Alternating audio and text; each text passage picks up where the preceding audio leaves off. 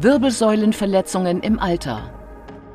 Guten Tag und herzlich willkommen zur Klinik-Sprechstunde, dem Asklepios Gesundheitspodcast mit Kirsten Kahler und Ärztinnen und Ärzten der Asklepios Kliniken. Herzlich willkommen zur Asklepios Gesundheitssendung. Kennen Sie den Spruch, 70 ist das neue 50?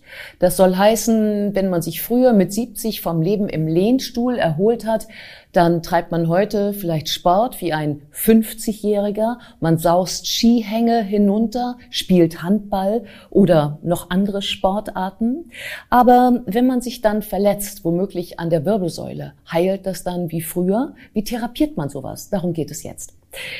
Bei mir ist Privatdozent Dr. Christian Walter Müller. Er ist Chefarzt der Orthopädie und Unfallchirurgie an der Asklepios Klinik Wandsbek. Schön, dass Sie Zeit haben. Danke. Sagen Sie mir, 70 Jahre, ist das das Alter, über das wir jetzt sprechen? Ja, im Grunde schon. Man kann das natürlich nicht genau an den, der Jahreszahl festmachen, aber um, genau um diese Patienten, die Sie schon beschrieben haben, geht es eigentlich. Die Patienten, die letztendlich gesünder als früher jetzt in ihrem Ruhestand sind und die damit auch aktiver sind, die aber auch eine längere Lebenserwartung haben, gewissermaßen auch noch mehr haben wollen von ihrem Leben. Ja, nun könnte man ja meinen, wenn es einem besser geht, dann ist ja der ganze Körper eigentlich besser drauf. Wieso muss man da besonders drauf achten? Wird nicht alles so unendlich alt bei uns im Körper? Ja, der Körper bleibt leider natürlich endlich und häufig haben auch die älteren Menschen eine abnehmende Knochenqualität. Ähm, das bleibt leider nicht aus, auch wenn man aktiv gelebt hat oder dann im Alter aktiv ist. Das heißt, man ist so alt wie seine Knochen? Im Grunde kann man das sagen. Da spielen natürlich viele Faktoren rein, aber was jetzt die Bruchwahrscheinlichkeit betrifft oder auch die Frage, wie brechen Knochen, ist es natürlich so, da zählt nur der Knochen und der Knochen ist halt davon abhängig, wie die Knochensubstanz aufgebaut ist. Ja, ähm, um, über was für Brüche reden wir jetzt dabei? Also man kann sich ja verschiedene Dinge vorstellen. Sportunfälle ist etwas, was ich eben schon erwähnt habe. Geht es jetzt nur um das in Ihrem Alltag?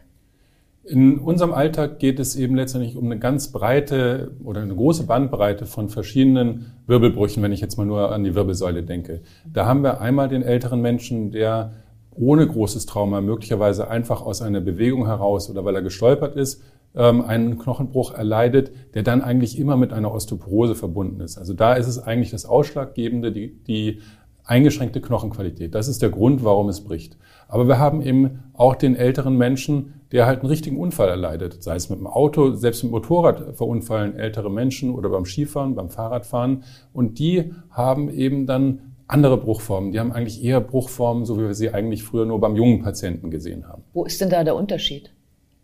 Der Unterschied ist, dass bei den typischen osteoporosebedingten Brüchen hatten wir es mit ganz vielen kleinen Brüchen im Wirbelkörper zu tun. Der Wirbelkörper sackt sozusagen in sich zusammen. Während man jetzt bildlich gesprochen beim jungen Patienten eher Brüche hat, wo der Wirbelkörper so durchreißt, wo eigentlich eine große Bruchlinie entsteht. Mhm. Und ähm, wenn man jetzt äh, diese einzelnen Brüche unterscheidet, also wenn wir jetzt, wir reden ja eigentlich über Sportunfälle oder vielleicht übers Stolpern, übers Stürzen, ähm, wenn wir jetzt mal äh, kurz einen Schlenker machen zum Thema Osteoporose, ähm, wie würden Sie das denn behandeln eigentlich? Also wenn der Wirbel in sich zusammenbricht? Also wenn der Wirbelkörper in sich zusammenbricht, so der klassische Osteoporose-typische Bruch, dann kann man grundsätzlich erstmal versuchen, das ohne Operation zu behandeln.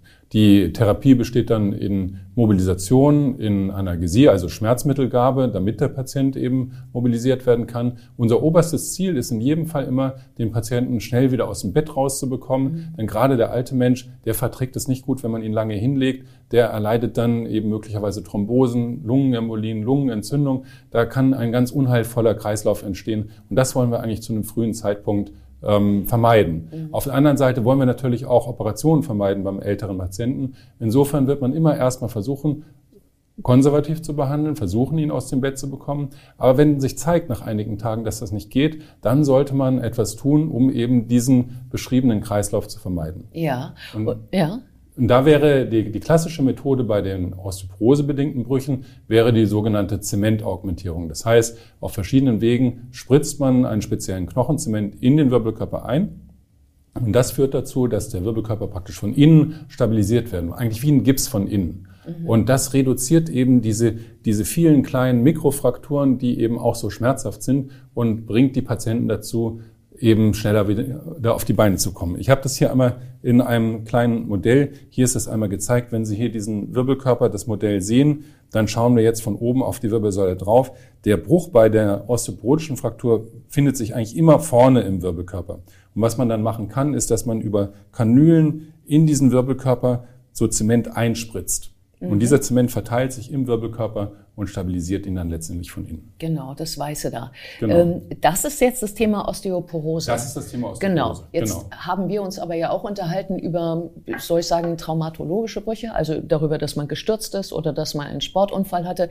Da habe ich in Erinnerung, dass man da früher mit ähm, langen Stäben und Schrauben versucht hat, ähm, die Wirbelsäule zu stabilisieren. Ähm, äh, macht man das heute auch noch so?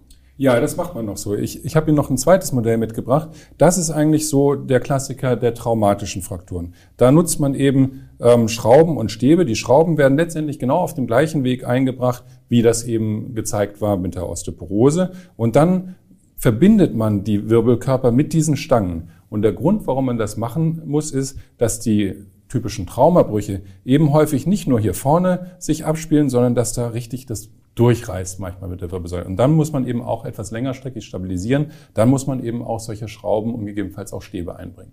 Bei jüngeren Leuten. Bei jungen Also was heißt junge Patienten? Was ist denn noch? Was ist denn die Obergrenze von jungen? 59? Naja, es gibt keine Obergrenze letztendlich. Jung ist damit eigentlich gemeint der typische Bruch des jungen Menschen. Ja. Da hatten wir ja schon gesagt, die ja. Grenze verschiebt sich eben da gerade eben doch sehr nach oben. Ja. ja. Und bei, bei diesen sogenannten jungen Menschen bleiben denn dann diese Schrauben drinnen in, in, dem, in dem Wirbel oder kommen die irgendwann wieder raus? Das kommt sehr darauf an, was für ein Bruch das genau ist. Bei jungen Patienten ist es häufig so, dass wenn der Bruch ausgeheilt ist, dass dann das Metall auch wieder entfernt werden kann. Mhm. Ähm, und wenn wir jetzt über ältere Patienten reden, also nicht Osteoporose, sondern Sport, Ski, ne, Ablauf, ähm, Abfahrt und dann irgendwo äh, dann doch im Hang gelandet, ähm, würde denn da so eine Schraube im Knochen überhaupt halten? Ja, das ist genau das Problem. Wir haben dann bei diesen älteren aktiven Menschen möglicherweise die Situation, dass die einen Bruch erleiden, der so ähnlich ist wie beim jungen Patienten, also einen Bruch, der eine große Instabilität verursacht an der Wirbelsäule. So, und wenn wir den jetzt aber so behandeln wollen wie den jungen Patienten mit den Schrauben und Stäben, haben wir eben das Problem, dass halt trotzdem auch eine Osteoporose vorliegt und die Schrauben nicht halten. Mhm. Was man dann früher gemacht hat, ist, dass man gesagt hat, gut, dann verteilen wir eben die Last auf ganz viele Schrauben. Also hat man sehr viele Schrauben, lange Stangen eingesetzt, große Operationen. Das sind eigentlich genau die Dinge, die wir heute natürlich nicht mehr gerne machen, weil das natürlich auch für sich wieder Komplikationen nach sich zieht. Ja, kann man sich denn überhaupt bücken dann, wenn man äh, so viele, so viele Stangen und Schrauben hat? Da ist man schon eingeschränkt ja. dann. Gerade an der Lendenwirbelsäule, da kommt viel der Bewegung zum Bücken her. Mhm. Ähm, wenn dann da mehrere Segmente versteift sind, dann kann das doch eine durchaus eine deutliche Einschränkung machen. Und wie machen Sie es denn dann, dass dann doch der ähm, Anfang 60-Jährige danach wieder Skilaufen gehen kann? Wir versuchen letztendlich beide Verfahren zu kombinieren. Wenn wir uns nochmal die Schrauben anschauen, dann nehmen wir auch die Schrauben so wie beim jungen Patienten. Aber jetzt kombinieren wir es praktisch mit dem zweiten Verfahren und spritzen um die Schrauben herum Knochenzement ein, sodass im Grunde wie bei einem Dübel die Auflagefläche für die Schraube deutlich erhöht wird und auch die Ausrissfestigkeit aus dem Knochen deutlich erhöht wird. Und damit gelingt es letztendlich, dass man auch bei den älteren Patienten mit der eingeschränkten Knochenqualität auch nur eine sehr kurze Strecke versteifen muss, nämlich da, wo auch wirklich die Instabilität in der Wirbelsäule besteht. Aha, das heißt also, äh, Bruch auf eine Höhe bedeutet ähm, Schrauben nur für die beiden Wirbel darüber und darunter? Genau, in der Regel ist das das, was wir anstreben, dass man nur einen Wirbelkörper drüber und einen Wirbelkörper drunter in die sogenannte Spondylolese einbezieht. Das bedeutet in den, in den Bereich, wo Stangen die Wirbelkörper verbinden. Nun weiß man ja aus der Branche der Autowerkstätten, dass wenn man einen Kolben repariert, dass dann nachher der andere kaputt geht nebendran. Also übertragen auf die Wirbelsäule, wie ist das denn? Ähm, kann es passieren, dass dann da oben drüber so ein Druck entsteht, so eine Sollbruchstelle schon entsteht, dass die beim nächsten Mal kaputt geht? Ja, da sprechen Sie ein ganz, ganz großes Problem an. Das ist tatsächlich so, dass die die Wahrscheinlichkeit, einen Bruch in dem anschließenden Wirbelkörper zu erleiden, steigt, wenn eine Wirbelsäule auf einem Stück versteift ist. Leider ist es aber auch so, wenn man darauf verzichten würde und sagt, gut, deswegen operieren wir jetzt gar nicht, dann steigt das Risiko auch an. Dann steigt es auch in den benachbarten Wirbelkörpern an. Insofern ähm, ist das Ziel, was man machen sollte, dass man zum einen die Form der Wirbelsäule gut wiederherstellt, damit eben die Belastung weiter biomechanisch in Anführungszeichen normal verläuft. Das ist das eine. Und zum anderen sollte man versuchen, diese versteifte Strecke so kurz wie möglich zu halten, damit so viel wie möglich noch intakte Segmente da sind, wo sich eben letztendlich die Kraft gut verteilen kann. Ja. Wie lange dauert die OP? So eine Operation, wie ich sie jetzt gerade zuletzt geschildert habe, die führen wir inzwischen minimalinvasiv durch. Also wir machen nur noch ganz kleine Hautschnitte ähm, und kontrollieren letztendlich alles mit Tasten und aber eben unter Röntgenkontrolle. So eine Operation dauert dann häufig nur noch eine Stunde etwa. Mhm. Und wie geht's danach dann weiter? Dann, wenn man dann also aus dem OP rauskommt, was, was passiert dann mit mir?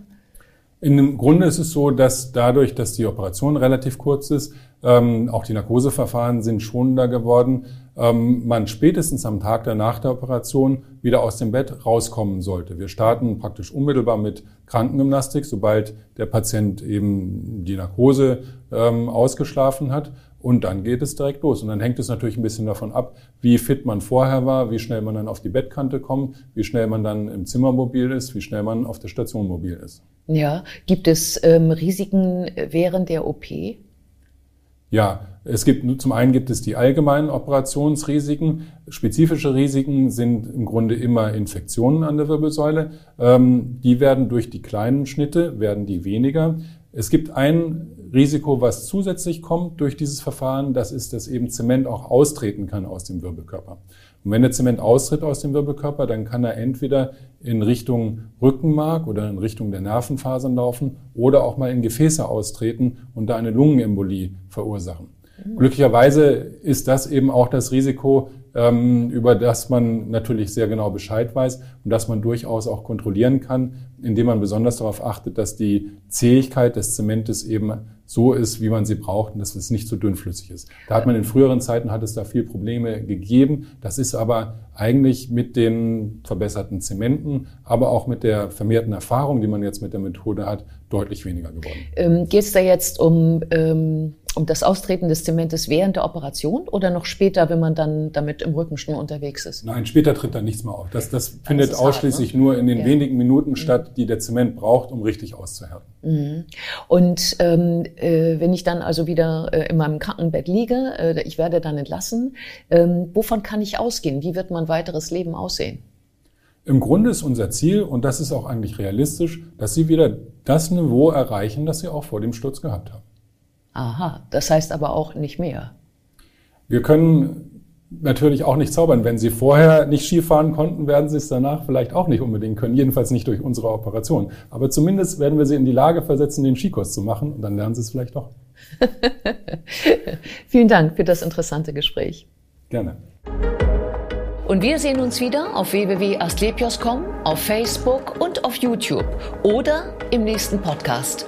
Werden Sie gesund.